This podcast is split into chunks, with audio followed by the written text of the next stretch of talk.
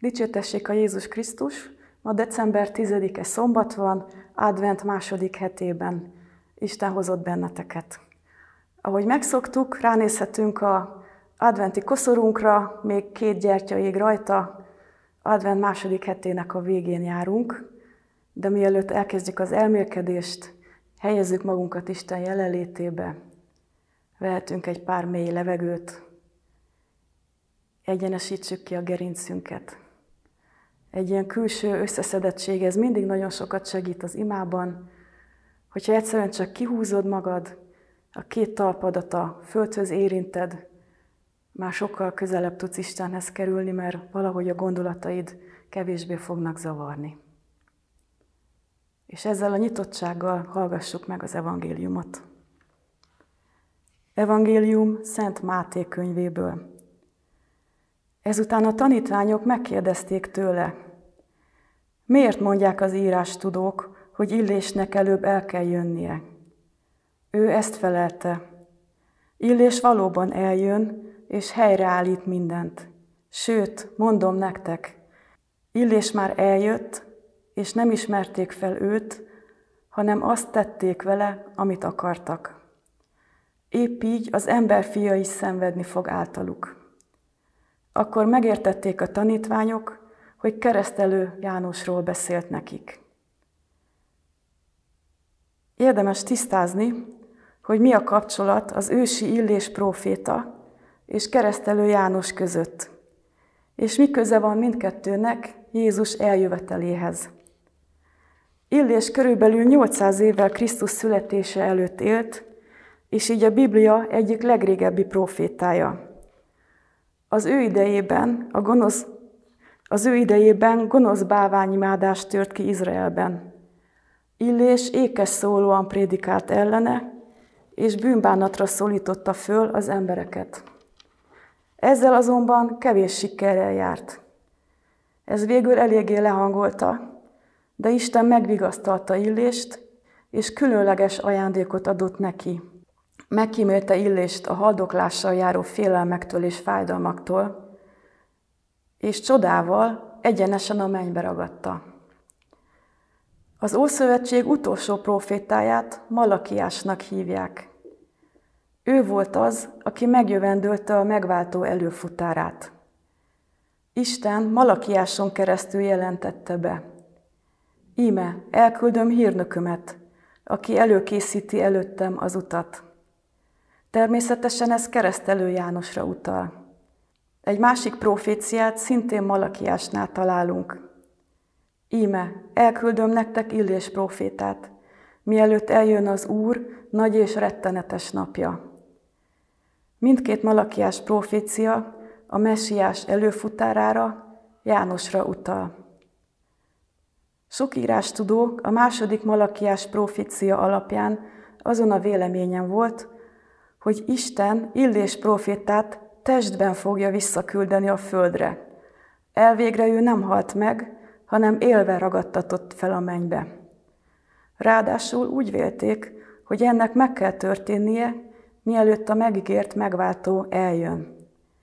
Ez a vélemény Jézus idejében széles körben elterjedt volt.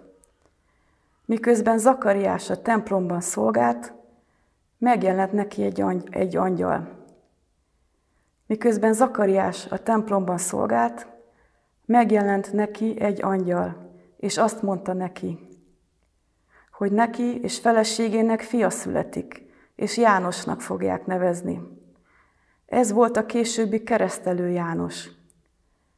Számunkra most egy mondat különösen érdekes, amint az, amit az angyal Jánosról mondott. Keresztelő János Illés próféta szellemében él, és erejében megelőzi majd a messiást. János nem a húsvértestben visszatért Illés, de Illés szellemében fogja megtérésre hívni az embereket, és ezt olyan ékes szólóan fogja tenni, mint egykor a híres próféta. Más szóval János és Illés nem egy és ugyanaz a személy, de küldetésük és megjelenésük tekintetében nagyon hasonlóak. Így János mindkét malakiás proféciát beteljesítette. Ő az Úr előfutára, és ezáltal bizonyos értelemben Isten újjá alakítja Illés profétát. Ez az evangélium szenvedést ígér. Sokan meginognak hitükben, amikor értelmetlen veszteség, például egy ártatlan gyermek halála történik. Az lehet a reakció, hogyha létezne Isten, vagy ha ez az Isten jó, akkor miért engedte meg, hogy ez megtörténjen? Isten nem ígérte meg, hogy a keresztény élet problémamentes. Fájdalmak, vesztességek, nehézségek szegélyezik utunkat. De a szenvedés ellenére is megyünk tovább, hiszünk Krisztus jó hírében. 16. Benedek pápa azt mondja, hogy Illés tapasztalata a sínai hegyen, aki Isten jelenlétét nem orkánban, tűzben vagy földrengésben, hanem a langyos szellőben látta, beteljesedik.